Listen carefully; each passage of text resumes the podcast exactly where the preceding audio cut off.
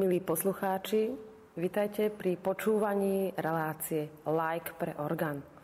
Už viac ako rok a pol sa vám prihovárame s mojimi respondentmi na vlnách Rádia Mária Slovensko a rozprávame sa nielen o organistoch a organovej hudbe, ale aj o rôznych okolnostiach, o rôznych situáciách, ale najmä sa to samozrejme týka sakrálnej a duchovnej hudby. Dnes mám šťastie sa porozprávať s mojim respondentom Matúšom Vlžákom. Ahoj Matúš. Ďakujem pekne za pozvanie.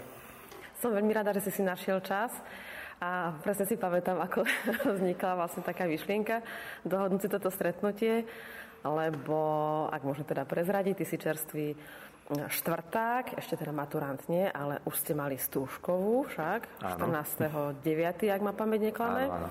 A keďže bol profesorský tanec, tak aby tam nebolo také trápne ticho na tri doby, tak sme sa teda porozprávali, či by si teda bol ochotný sa porozprávať a ja som veľmi rada, že si súhlasil. A ja som rád, že som tu mohol prísť dneska. Áno. Matúš, eh, v podstate si náš študent na konzervatóriu, ale vychytil si spolu s viacerými spolužiakmi takú tú voľnu, že ste boli, aj ste neboli. Vysvetlím, že vlastne mnohé vyučovanie prebiehalo online a vo viacerých vlnách e, lockdownov sme vás v podstate na pôde konzervatória až tak nemali možnosť zhliadnúť. E, skús teda aj mne, nakoľko ťa poznám teda len zo skúšok samotných, aj mne, aj našim poslucháčom priblížiť, odkiaľ pochádzaš a už to ďalej to rozprávanie sa nejako vy, vyvrbí mm-hmm, samo. no tak pochádzam z malej dedinky na Orave, Oravskej Jasenice.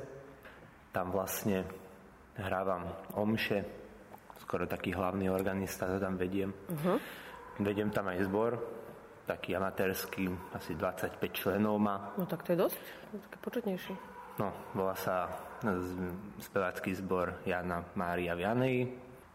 Hrávam taktiež omše aj v námestove a aj v Žiline. Vyštudoval som základnú školu umeleckú Ignáca Kolčaka v námestove. Uh-huh. A, a učila ťa tiež Julka Habošťaková? Učila ma tiež Julka Habošťaková. Áno. A čím to je, lebo to tak vnímam, nakoľko chodím po viacerých miestach na Slovensku, že niekde sú regióny, kde tých organistov veľmi veľa a je to veľmi také úrodné. Čím to je, že aj okolo toho námestova sa to takto deje?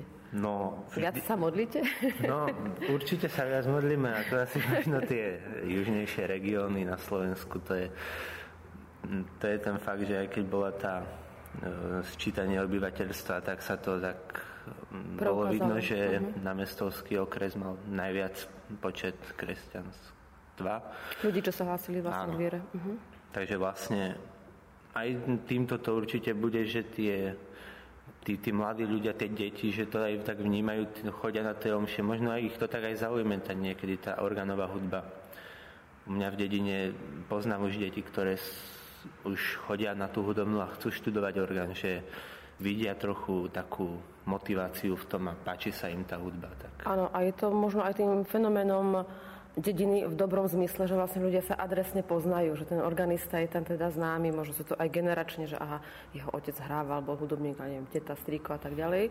Že, no áno, určite áno. Že tým pádom, keď je aj ten nejaký budúci potenciálny následník organovej hry, tak už uh, s takou morálnou hrdosťou sa na to tak chystá, že aha, a ja budem pokračovateľ a ja budem mužo raz hrať ako ten Matúš.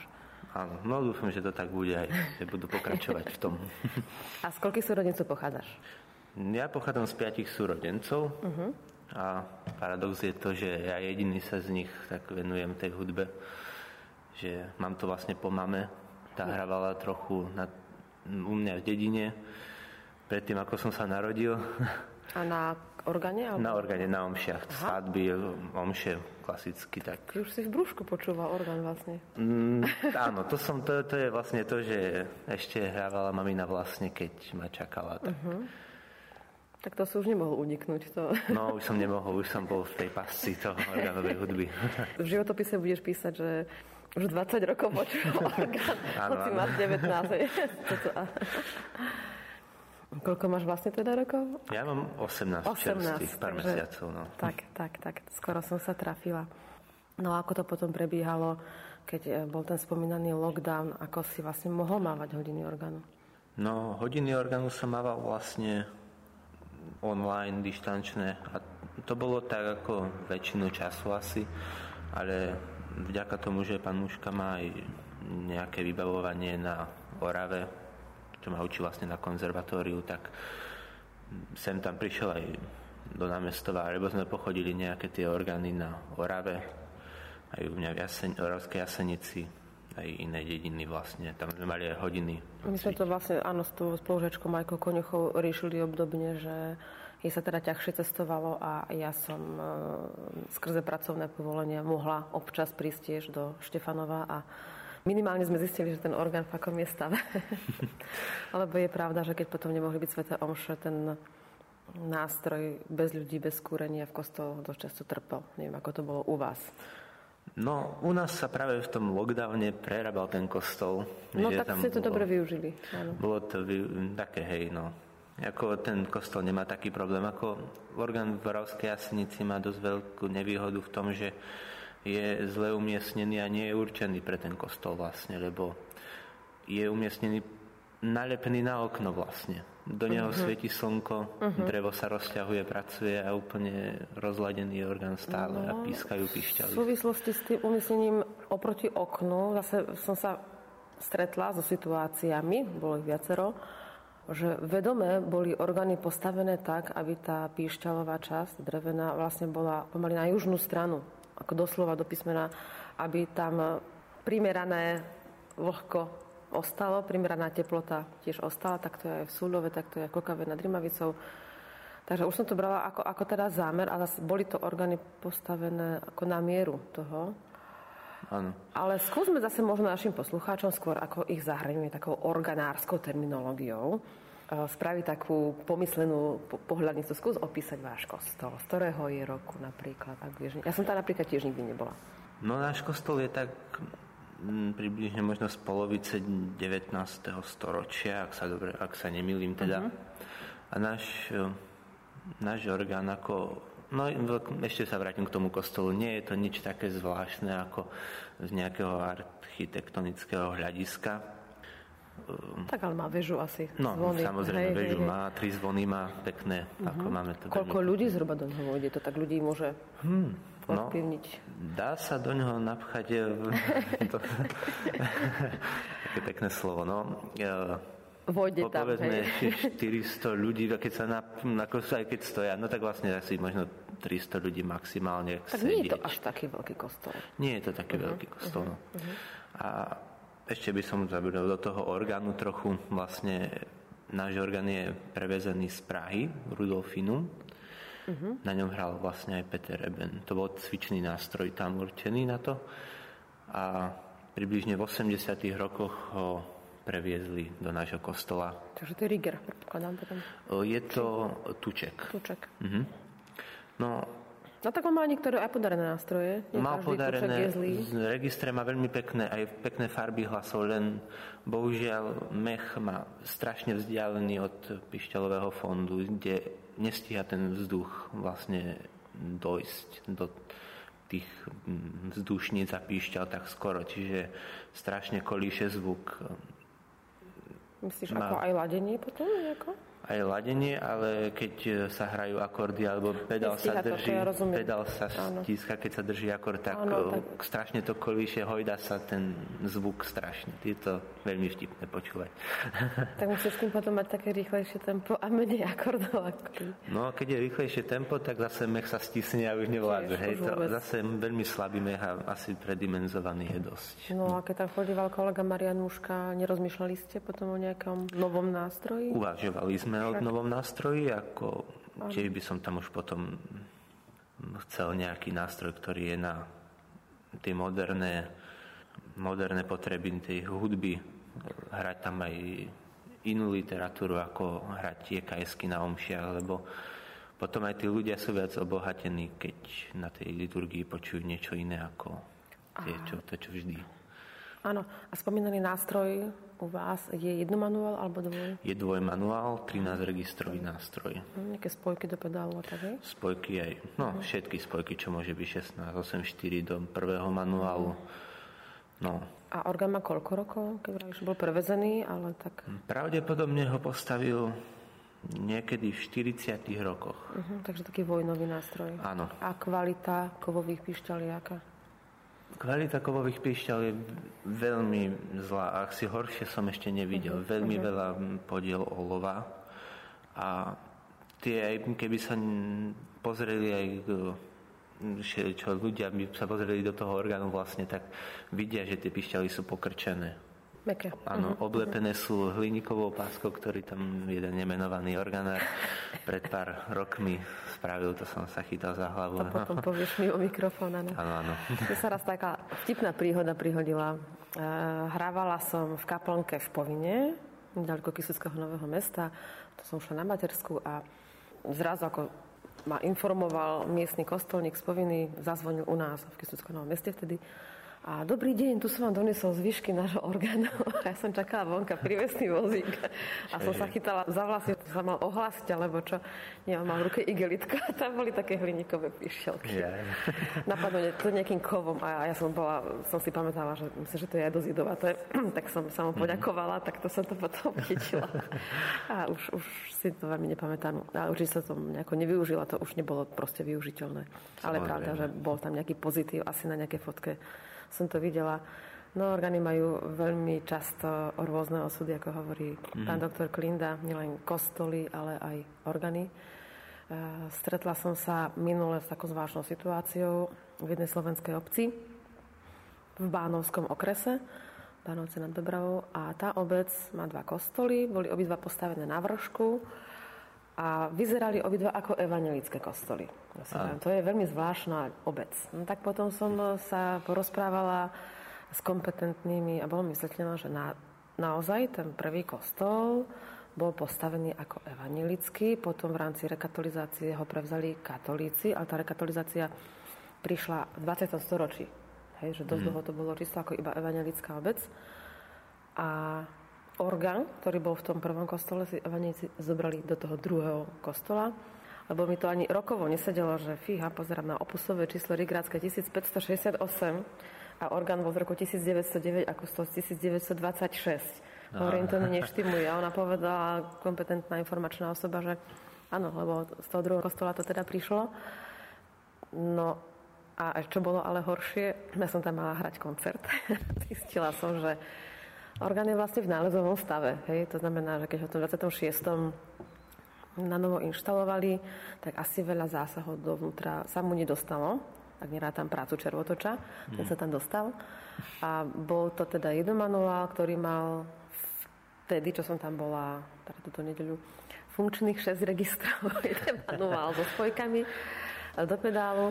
A keď som chcela použiť pedál, tak on nehral vôbec klasika, že tam bola zatlčená doska tak sme dosku odstránili, pedál sme zatlačili a zistili sme, že pre zmenu pedál hrá sám od seba, že tam jednoducho tie kontakty boli zaseknuté, tak sme ho zase museli povytiahnuť trošičku od...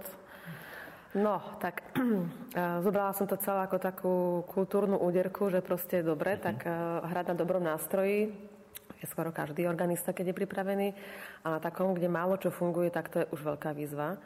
To hej.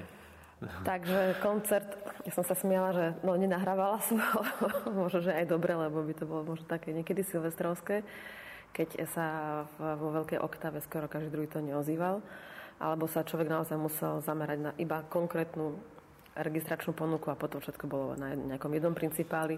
No, takže brala som to proste tak, že aby ľudia teda videli a potom som ich pozbudila, že keď e, sa orgán bude môcť opraviť, aj som dala nejaké kontakty, tak môžu potom porovnať, že vlastne ako to bude znieť po tej oprave. Ale ja si myslím, že oni sa do tej opravy aj pustia, lebo to je taká dobrá komunita kresťanská. Stalo sa ti, Matúš, že ti ešte niečo veľmi prekvapilo, že prišiel si do nejakej obce a teraz si si povedal, ej, tento nástroj. No tak... Nemenuj Pri... obec, hej? Nemenujem obec, no tak akože, no, to, to sa, keď si sa povie, joj, ten orgán, tak si to poviem pri našom nástroji vlastne, každý raz... Nemusíš chodiť ďaleko. Hm. No, nemusím chodiť ďaleko, ale na čo som tak, čo tak rozmýšľam, že kde som bol. Ťažko sa na nejaký taký nástroj spomína, lebo človek aj pochodil už tých nástrojov trochu viac a niekedy na tie zlé veci sa tak dosť ľahko aj zabudne. Zabúda, no. si teda pamäť však. Jasné, tak každý nástroj na Slovensku, aj keď po tých malých dedinách, kde sú tie jednomanuálové, 9 registrové, dajme tomu nástroje, tak samozrejme sú tam veci, ktoré sú všade, hej, strašne hlučné abstrakty. Orgán robí zvuky, ktoré by nemal robiť, niektoré tóny nefungujú. To je hoci kde, to sú všetky orgány vlastne na skoro všetky, aby som bol konkrétny. Sú také štandardné choroby, nazvime to, hej, že nič špeciálne. Jasné. To je to Slovensko, že to moc, moc sa tým orgánom ani tak nevenujú, ako aj organistom vlastne tiež. Nie, nie je to také, ako by sme si to predstavovali ako v iných zahraničných štátoch uh-huh. vlastne. A spomínaš zahraničie, určite si mal možnosť, že kolega robíva také zahraničné výjazdy. Bol si niekde v zahraničí, alebo teda možno aj sám po svojej vlastnej línii a videl si nejaký nástroj, čo si sa veľmi inšpiroval? Určite áno, Toto, táto otázka mi výborne padla vhod, lebo práve teraz cez prázdniny sme uh-huh. boli so speváckým zborom slovenských učiteľov vo Švajčiarsku, aj po Francúzsku. Tak si videl nástroje. Tak som videl nástroje, mal som čas počuť aj pána Mušku improvizovať na omšiach a Áno. aj som si mohol zahrať na dvoch orgánoch v Bazilei. Uh-huh. Ale ten jeden nástroj ma veľmi očaril, to bol Zilbermanov uh-huh. dvojmanuál, mechanická traktúra. Orgán postavený vo, vo vynikajúcej akustike v kostole, no, kde boli aj tri orgány. Ja som bol proste v siedmom nebi. To bolo, to bolo niečo vidieť a to si tak spomenie na, tie, na tú domovinu človek, že keď je rád, že má aspoň ten jeden pišťalový, že nie je kostol, kde je, len, kde je len vlastne digitálny nástroj. No tak ale ten Zilbermanov nástroj ma veľmi očaril a keď som na ňom aj improvizoval, tak išlo to veľmi samo vlastne, že ten orgán strašne podporí toho hráča.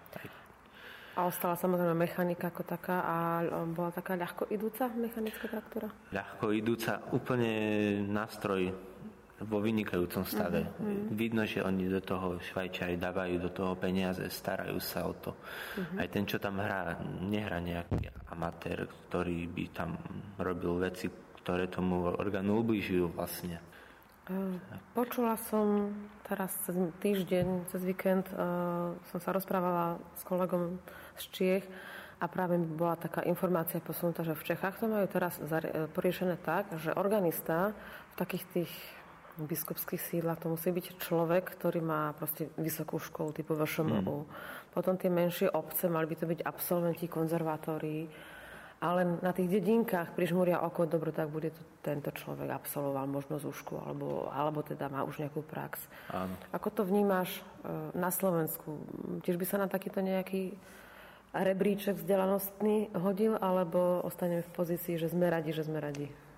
Keby si to mohol ako takú nejakú hudobnú reformu, kľudne sa môžeš všetko, všetko závisí od peňazí. Je to tak, že proste keby organisti boli dobre platení, že uh-huh. z mhm. toho vyžijú, že uh-huh. nemusia chodiť inak do, do roboty, on, každý jeden by sa zlepšil na takú úroveň, že na úroveň konzervatoristu, uh-huh. alebo proste tie, že zahraje literatúru alebo nejaké Popracoval by na sebe však? Áno, samozrejme. Keď, je, keď má ten človek čas, tak sa to dá. A, ale keď no, dostávame maličko za tie omše, alebo ani niekedy nič nedostávajú chudáci niektorí, tak musia chodiť do roboty, musia živiť svoju rodinu. Nemajú čas sa, sami seba zveľaďovať. Ale myslím si, že by to určite pomohol taký rebríček, že v tých krajských mestách a okresných mestách, že by boli vysokoškoláci alebo aspoň tí konzervatoristi, dajme tomu, a po malých dedinkách, keby boli dobre ohodnotení absolventi z ušiek, ktorí aspoň dobre hrajú a zveľaďujú sa, môžu robiť niečo iné, samozrejme, čo ich aj iné baví, ale keď budú sa tomuto venovať, a tak... A myslíš, že sa to dá vyriešiť len takou našou diskusiou rozprávaním sa, alebo by sa to malo ako iniciatíva skôr posunúť z hora nadol, alebo z dola nahor? Rozumieš? Lebo my sa tu porozprávame, ale... je, to, je to také na Slovensku, že veľa ľudí sa už o to snaží, ale nevidím tie... No, tie... Mm, som mnou minule komunikoval Štefan Iliáš z mm-hmm. Košíc. A vlastne mm, kontaktoval ma kvôli kurzom, ktoré prebiehali myslím, že v Košiciach. Áno. s jedným francúzským interpretom a ohľadom francúzskej literatúry. No a ja som mu teda bola nutená odpísať, že žiaľ, my nemáme koho posle, nakoľko nemáme ty si vtedy nemohol, to si pamätám, mm. si čo si mal, ale že študentov nemáme na toľko momentálne a už po prázdninách nie v stave, že by ich nenabehli už nejakou literatúrou. Takže potom tá naša komunikácia so Štefanom sa rozvíjala ďalej a on sám sa potom teda vyslovil, že áno, že situácia sa dosť rapidne zhoršuje aj v iných konzervatóriách, netýka sa to len Žiliny, mm-hmm. takže nie je to iba o našom nástroji na jedenáctke, ktorý až tak nemotivuje študentov, ale že ten problém je plošnejší.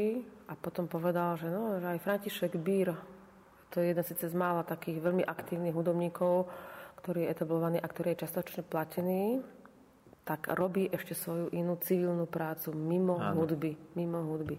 A to som bola prekvapená, lebo myslela som si, respektíve Ferko Bír je tak dávaný ako taký príklad, ale vidíte, voľa, kde to ide. No. Takže asi to je trošičku ináč. Keby tí študenti alebo aj na tých základných školách videli, že proste hrajú na nástroje, hrajú na orgáne cez tú základnú školu, že chodia na zúšku, že ich to baví, ale keď rozmýšľajú nad tým konzervatórium, že by chceli študovať, tak aj ich rodičia, ich súrodenci, všetci ľudia na ich okolí, že a čo budeš robiť potom? Ako ťa to uživí? No áno, je... lebo keď vidia, že ten organista v kostole no. Mm, môže byť hodnotený, môže byť zaplatený. Teraz nechcem apelovať na tú výšku tej sumy nejako, ale... Aj vatikánskou menou pán bol zaplatený. Hej, hej, hej, hej. Aj to morálne ohodnotenie je fajn. Áno, ale ako do, do tej praxe, e, ja som rada, že moja dcera teda neštudovala na konzervatóriu, poviem otvorene, moja mm-hmm. dcera vyštudovala výtvarný smer a zatiaľ teda je to všetko v poriadku aj s takým uživením do praxe, ale keby bola šikovná klaviristka, No, veru zvažovala by asi tiež, povedala by to, čo aj štandardne vidí, že mami, ty musíš veľmi veľa pracovať a mať aj koncerty, aby to bolo v poriadku. No. A to zase potom človek si môže aj zdravotne odniesť, lebo keď zoberieme, že baletky chodia po 30 vlastne už takého pohybového, vysluhového dôchodku, tak a, a sám vieš, no. že orgán potrebuje tú fyzickú kondíciu. Určite. A tak skúsme odľahčiť z tej témy financií, prejdeme mm-hmm čo prosím ťa ešte, stihneš vôbec nejaké svoje záujmy si pestovať? No, pri hre? Záujmy, myslíte nejaké iné veci ano, mimo šport hudby? napríklad, že... úplne mimo No, hudby, ja tak. šport ako moc nestíham. Ako... Ty zase o tom čase, dobre? no, tak ako niekedy sa venujem nejakým možno počítačovým alebo Zaujímal ma aj dosť hviezdy, pozorovanie, uh-huh. planet a... Astronomia, hej? Astronomia, áno. No, len ako, ja tú hudbu dosť beriem ako všeobecný taký záber, že hrám na organe, dirigujem svoj zbor, chodím do zboru, do Žilinského miešaného zboru, uh-huh. do speváckého zboru slovenských učiteľov som zatiaľ iba kandidát, ale dúfam, že už za chvíľu budem pravoplatný člen tak ja som ako... Jednoducho to, čo robíš, ťa baví. To je aj tvoje také budúce profesné zameranie a aj koníček. Taká tá... Mám v tom viacero, ako, mám ako keby viacero koníčkov, ale stále je to tá hudba, zbory, organová no. hudba. No, Dobre, ako vyzerá tvoj víkend? Môj víkend... No, to ma zaujíma, no. porovnáme sa. Tak ako z Oravy, tak niečo v sobotu, musíme doma niečo porobiť, asi no dom, okolo domu, zvieratá a tak. Nedela samozrejme e, omša ráno, niekedy aj dve zoberiem, keď je ma treba. No a už len sa naobedovať aj z Žiliny zase. No, a na... okay, už musíš vyraziť z domu? Už nie nejakej pred treťou chodievam teraz. Tak to sa ešte dá. To sa ešte dá, no. Ja si pamätám, že my sme museli byť na košickom internáte do 18. Mm-hmm. a mne vtedy z Hriňovej veľmi zle chodili akékoľvek spoje, takže ja som musela už 11.20 odchádzať. To, to, je, to, to bolo... bolo kruté, to tá nedeľa bola veľmi krátka. Určite, hej. Je taký hostujúci organista e, vo svojom okolí, že treba si jednu si odohráš u vás v Jesenici a druhú omšu niekde poblíž? No, nie som ako, skôr iba som u mňa v dedine, lebo po iných Skôr Už je to obsadené asi. No, obsadené. je nutnosť. Obsadené. Napríklad m, takú zlú situáciu majú v námestovskom kostole, kde majú v nedelu 5 omší a organistov tam nie je nejako veľa. Tak Čo oni... začínajú o 6 ráno? Či? 7, 9, 11, 14, 15 až 6 večer sa mi zdá. Dúfam, že dobre hovorím. No ale tak oni niekedy tak volajú, že potrebujú tú pomoc, tak sem tam cez prázdniny som mohol ísť, uh-huh. ale teraz nemám ako im tam pomôcť, keď som v Žiline a no, tak niekedy to iba hostujem vlastne. som hostovaný. Ako je to s improvizáciou u teba? Improvizáciu uznávam viac od, od malička vlastne, ako som začal, tak ja som vlastne na tom vyrastal. Ja som na tie noty moc nikdy nebol a akože viem čítať noty všetko, hej, to, je, mm-hmm. to samozrejme musí byť v tom. Lenže tie začiatky sú dôležité aby proste bola tá improvizácia, aby človek počúval, aby sa vycvičil ten sluch. Aby sa, ľahšie sa potom aj hrá na tých omšach, keď môžem zahrať hocičo, že čo mi napadne v hlave, nemusím sa spoliehať na noty a nevychádza mi to už, čo budem teraz hrať, ešte mi pár sekúnd musím hrať niečo, tak improvizujem. No a aj z tej takej emočnej stránky, že môžem sám seba tak obrazne vyliať na, tom, uh-huh. na tej omši alebo na tom, na tom nástroji, že je to veľ, veľká úľava aj pre mňa v, v živote, tá improvizácia. Ako prebiehajú hodiny improvizácie s kolegom? Lebo aj on je zdatný improvizátor. No, tak toto učivo, čo bolo na improvizáciu na tie roky, tak sa mi to tak trošku, trošku sa mi to tak zrýchlilo medzi prvým a druhým ročníkom, lebo som už mal nejaké tie zručnosti, zručnosti z tej improvizácii, viem tie všetky tóniny improvizovať a tak. Tento rok som ešte nemal improvizáciu, ešte som nestihol, no, sa venujem orgánu teraz hlavne, no a uvidíme, čo ma čaká na tej improvizácii. Som zvedavý, no určite budeme nejak po kostolách improvizovať aj voľne, alebo snažiť sa nejaký generál bas a toto asi teraz nabehneme. Uh-huh. Kontrapunkt. Skúsme poslucháčom vysvetliť, čo ten generál bas vlastne znamená. Možno, že nás nepoučúva iba odborná verejnosť, ale aj taká laická. Či je nejaký generál, ktorý tam velí, alebo ja samozrejme viem, čo to znamená, len to slovo generál tam je spomenuté. Mm, tak e, máme nejakú pedálovú linku, kde sa tie akordy...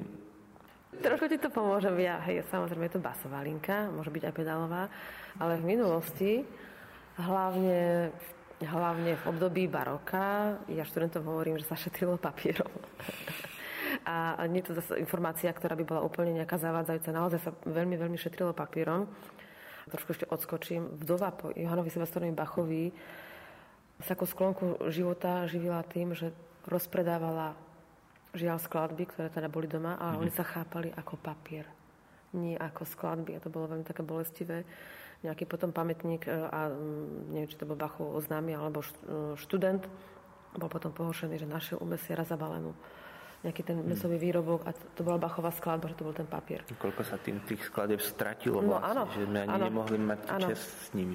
To znamená, že keď sa zoberieme, že celá tá, tá informácia v tom oslovom kľúči vlastne tam nie je, alebo je len napísaná tá basová linka, basové noty basovom kľúči s číslami. Hej, a vlastne to aj ty už potom vieš, že musíme trošku tak matematicky rozmýšľať, že či je Áno. niečo s terciou, končiacou, či je to kvintakor taký, onaký, ktorý in, konkrétny interval je v nejakom obrate, interval môže byť teda akordy v obrate a interval môže byť zvýšený, znížený. Takže je to vlastne celá veda. A ja sa presne pamätám, keď som bola študentka ŠMO, ono to nebolo také automatické, aby človek hrával v generálbase. Mm-hmm. Respektíve povedali nám alibistickú informáciu. Ale to už teraz všetci vypisujú.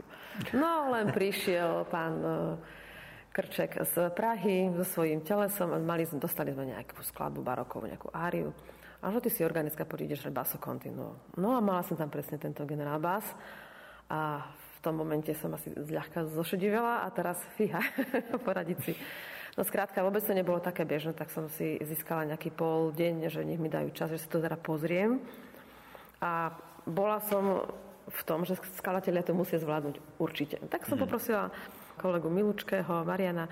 Maria Milučky už študoval kompozíciu, teraz myslím, že pôsobí v Salzburgu. A A on mi ten generál bas teda vypracoval tak, ako najlepšie vedel. Prišiel, zobral červenú fixku. Zle, zle, taký postup, aký postup. tak on mi to nakoniec s veľkou zlosťou teda sám na novo rozpísal, prepísal a potom som to už hrala, ako teda on si to želal. Takže umenie generál basu je naozaj umením, zvlášť keď máš pracovať s telesom, lebo tam to musí ešte úplne ináč pasovať a nerušiť a mhm. dirigenti ti potvrdia, že organista, najlepší organista je vtedy, keď ho nepočuť. keď napríklad je nejaké účinkovanie, teraz napríklad bolo Mojzesova Omša Cedur, myslím však, v Dome odborov so spevackým zborom Lúčnice, Áno. tak tiež tam bol organový part, ktorý iba na pár miestach mal byť počuteľnejší, tak mal byť práve taký skôr intonač, mm. intonáciu podporujúc a rytmus podporujúc u zboristov. Takže to je ten náš generál Bas. No a ohľadom improvizácie sú aj súťaže však. Teraz si tuším najbližšie Opava 2022. No áno, sú súťaže, ako tiež som aj uvažoval o tom. No a Len... teraz si presne dal odpoveď na otázku, ktorú som nepovedala. No. či, by si sa, či by si sa aj chystal, Veru, porozprávaj.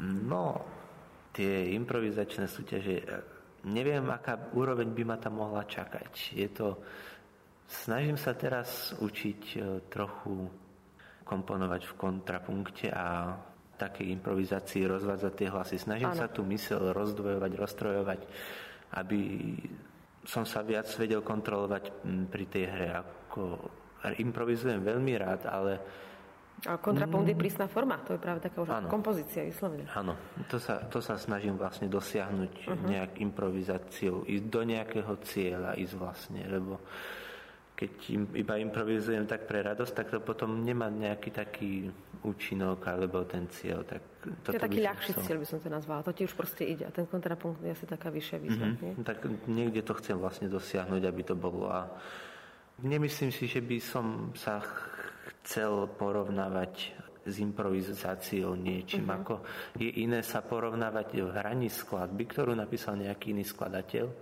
ako so svojím poviem, poviem to emočným výlevom, no čo tam doke, môžeme zahrať na tej improvizácii. No to je vyslovene, áno, tvoje subjektívne bohatstvo, nazvem to tak, áno, áno a dá sa potom hej, tiež byť v porote, tak ja by som sa asi na to tak dívala, že to je tvoje úplne súkromné vyjadrenie, kde si podal maximum.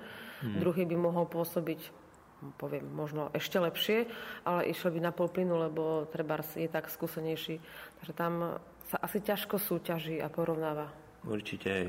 Toto tak, mám takýto názor. Ale zase možno pozrieť sa do opavy by nebolo zle však. Nebolo zle. Ako Aspoň každá, inšpiráciu však. Každá skúsenosť s nejakými improvizáciami alebo niečím načerpať niečo je úplne... Tak by bolo treba pozrieť, že kedy to je a možno v rámci oddelenia sa tam má vybrať. No, na také by som rád. sluchové skúsy. a máš už niečo napríklad vydané aj nechcem povedať, že tlačová, ale teraz je možnosť cez tie počítačové programy, že už si si niečo aj zapísal, že máš vlastnú skladbu? Už uh, som si zapísal toho. Uh-huh. Bolo niečo, aj teraz mám také čerstvé, ešte to moc nespomínam na verejnosti a ešte to ani nespomeniem, ale dúfam, že sa mi to, to do novembra... Tajné, do, do, do novembra dúfam, že to podarí sa mi dopísať, už len to vlastne... Tá dôležitá časť je vlastne napísaná a už len niečo, aby to bolo dlhšie, no tak, ak by som to tak povedal. Tak v novembri na koncerte v katedrále na prehliadke slovenských organistov by som to chcel uviezť ako premiéru. Dúfam, že sa na táto aktivita podarí, lebo už dvakrát mala byť. Práve no. sme mali ako konzervatórium v Žiline organizovať a veru sme chytili prvú aj druhú vlnu so všetkými zákazmi, takže to nebolo možné. A dúfam, že príde aj pán doktor Klinda, ktorý síce už v takom požehnanom vysokom veku, má tuším 93 rokov, mm-hmm. tak treba ho pozvať a ak bude môcť, určite rád aj príde popočúvať. Máš nejaké improvizačné vzory? Vzory? Uh-huh. Kto ťa inšpiruje? No, celkovo sa inšpirujem francúzskou improvizáciou, francúzskou hudbou, čo improvizujú v Paríži, v tých rôznych kostoloch. Ale z takého pohľadu asi môj vzor je Karol Mosakovský. Uh-huh. Toho improvizačného štýlu. Áno, ten bol, tuším, aj v Žiline, však v rámci... To som tu nebol. Ale Greta. Počul som o tom, že tu bol. Spomínaš rodinu, spomíname rozličné podnety, ktoré organista potrebuje pri výkone svojej služby, svojho povolania. Ako to je u vás v rodine? Nevraveli, Matúš, no vieš čo, málo si doma, málo pomáhaš okolo domu. Ako to je, porozprávaj. No, možno to aj takto je, ako za, môj, za môjim chrbtom. Nevieš, no, nepovedia ti to. Budú počúvať. tak ale, no, to je fakt, že už ani tak nie som doma, že to iba ten víkend a víkend uh-huh. utekám zase do Žiliny. No. Ale ja si myslím, že v konečnom dôsledku budú určite hrdí, nie? To, to tiež dúfam, že sú hrdí, určite sú aj rodičia. Podporujú ma v tom. Nie je to, že by mi to nejako zakazovali alebo ma odháňali od toho nástroja. Je to, uh-huh. podporujú ma, čiže ja som veľmi rád a spokojný v tomto.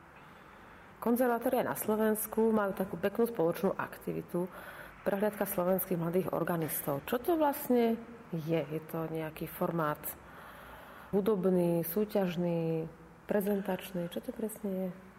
Prezentačný formát, ktoré sa zapoja konzervatória na Slovensku aj vysoké školy, myslím, že VŠMU a neviem, či aj Ružomberok, nie? Oslovila som aj Zuzko Zahradníkovú a máme aj možnosť ak sa nazbierajú študenti zo Spiského podhradia z teologickej mm-hmm. fakulty Áno. Katolíckej univerzity pod vedením Mirka Kopnického. Takže No, je tak. tam taká nádej, že sa to zase tak obohatí a nové že tváre. očakávať viac ľudí, no, že bude na tých koncertov pekné zastúpenie obecenstva. Tak, no vlastne na každý, sú koncerty cez ten týždeň. A vy máte termín presne? Môžeme no. takto spraviť, môžeme spraviť reklamu. Môžeme spraviť reklamu. Však? Tak ono to začína 21. novembra, pondelok a neviem ešte dokedy to takto bude. Ako... Už je štvrtok, 21, 2, 3, do 24. novembra. Tak nejak by to malo byť, že každý deň by boli koncerty, asi aj... V pondelok je jeden, v útorok sú dva, v stredu dva a mhm. štvrtok má byť do obeda jeden. Možno sa spraví ešte nejaká výnimka. Neviem, možno ešte bude nejaká prednáška, no, ako toho, sa to obohatí. sa vlastne zapojí do celého toho programu.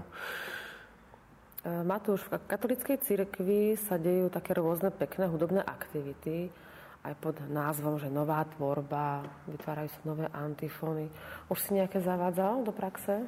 Po tej udalosti v, na konci júna, čo sme boli ako v biskupskom. A, uh-huh. biskupskom úrade, ano. sme pre, tú novú tvorbu predvádzali, tak potom som asi zo tri alebo asi dve antifóny len e, zaviedol aj do praxe a veľmi sa uchytili. Ako, um, určite by som tam nedával niektoré, ktoré sú ťažšie harmonicky alebo melodicky skôr ťažšie, uh-huh. aby to ľudia zvládli spievať, aby to vládali opakovať, aby neboli z toho vyľakaní. No.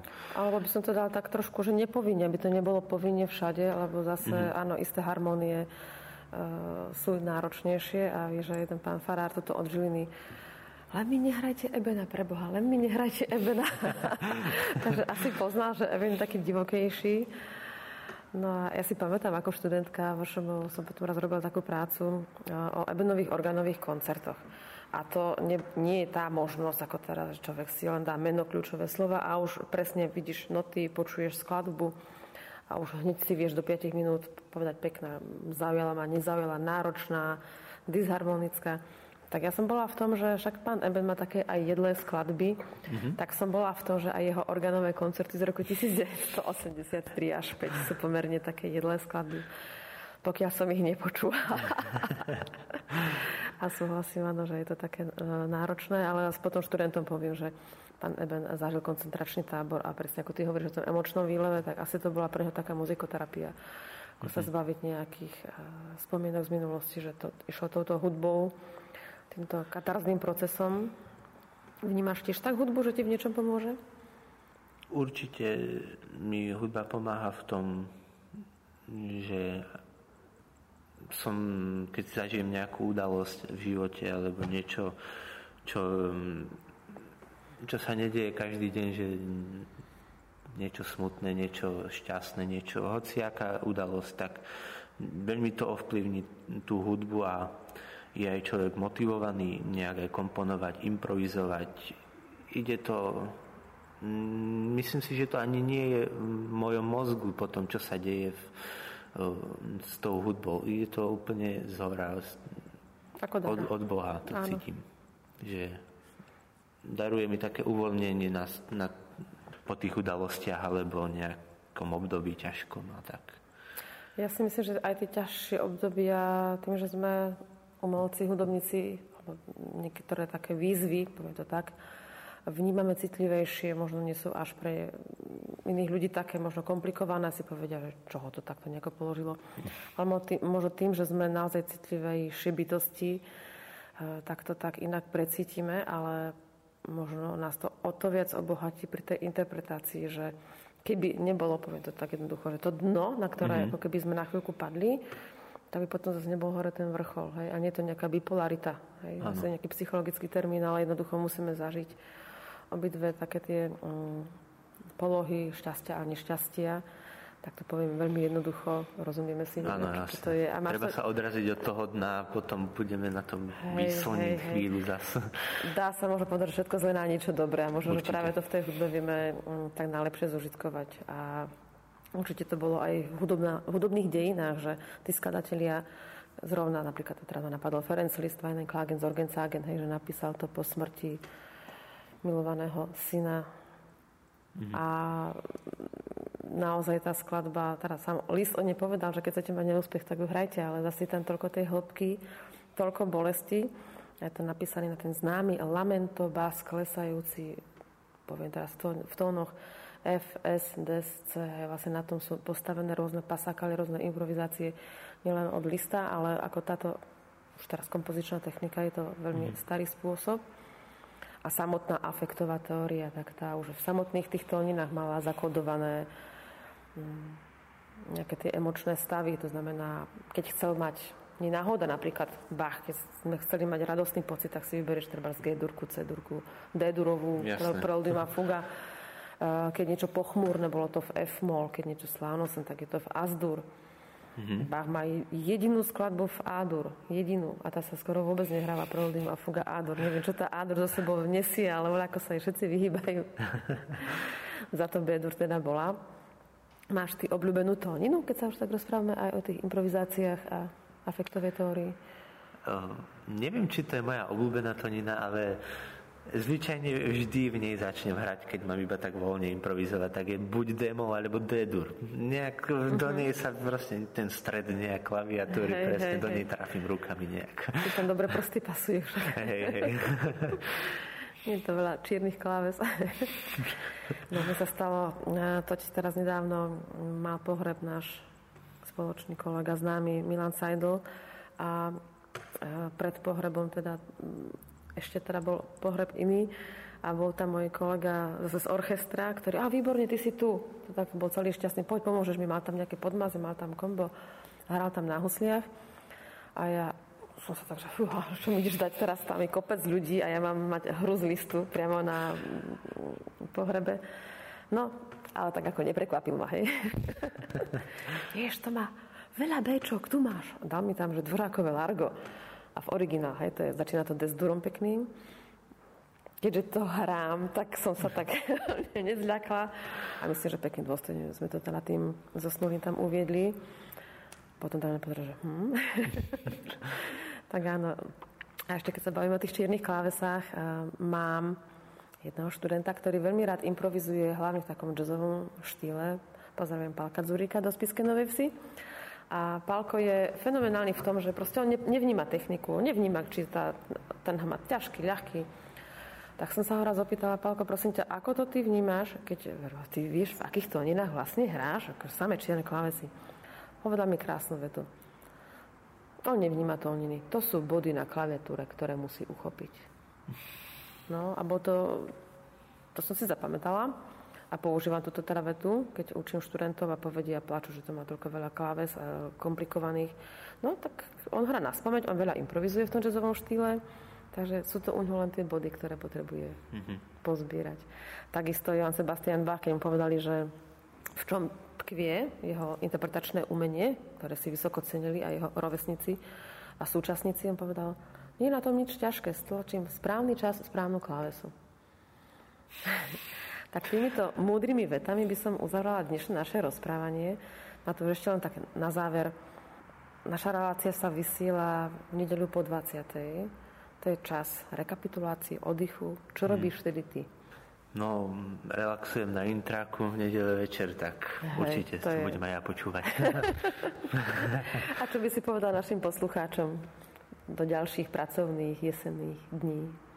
No tak určite veľa trpezlivosti a tešenia sa už na sviatky všetkých svety a dušičky a už to za chvíľu bude raz tu, no, aj Vianoce, no to raz rýchlo príde všetko, ako to vždy rýchlo letí. Matúš, ďakujem ti za dnešné spoločné rozprávanie. Ďakujem ti za tvoj čas, ktorý sme si teda predsa na tretíkrát správne dohodli a opresnili. A vám, poslucháči, ďakujem za vašu podporu. Nech vás duchovná hudba, aj organová, i naďalej teší. Za celú reláciu sa s vami lúči moderátorka Marta Gáborová a môj dnešný respondent Matúš Ložák. Videnia.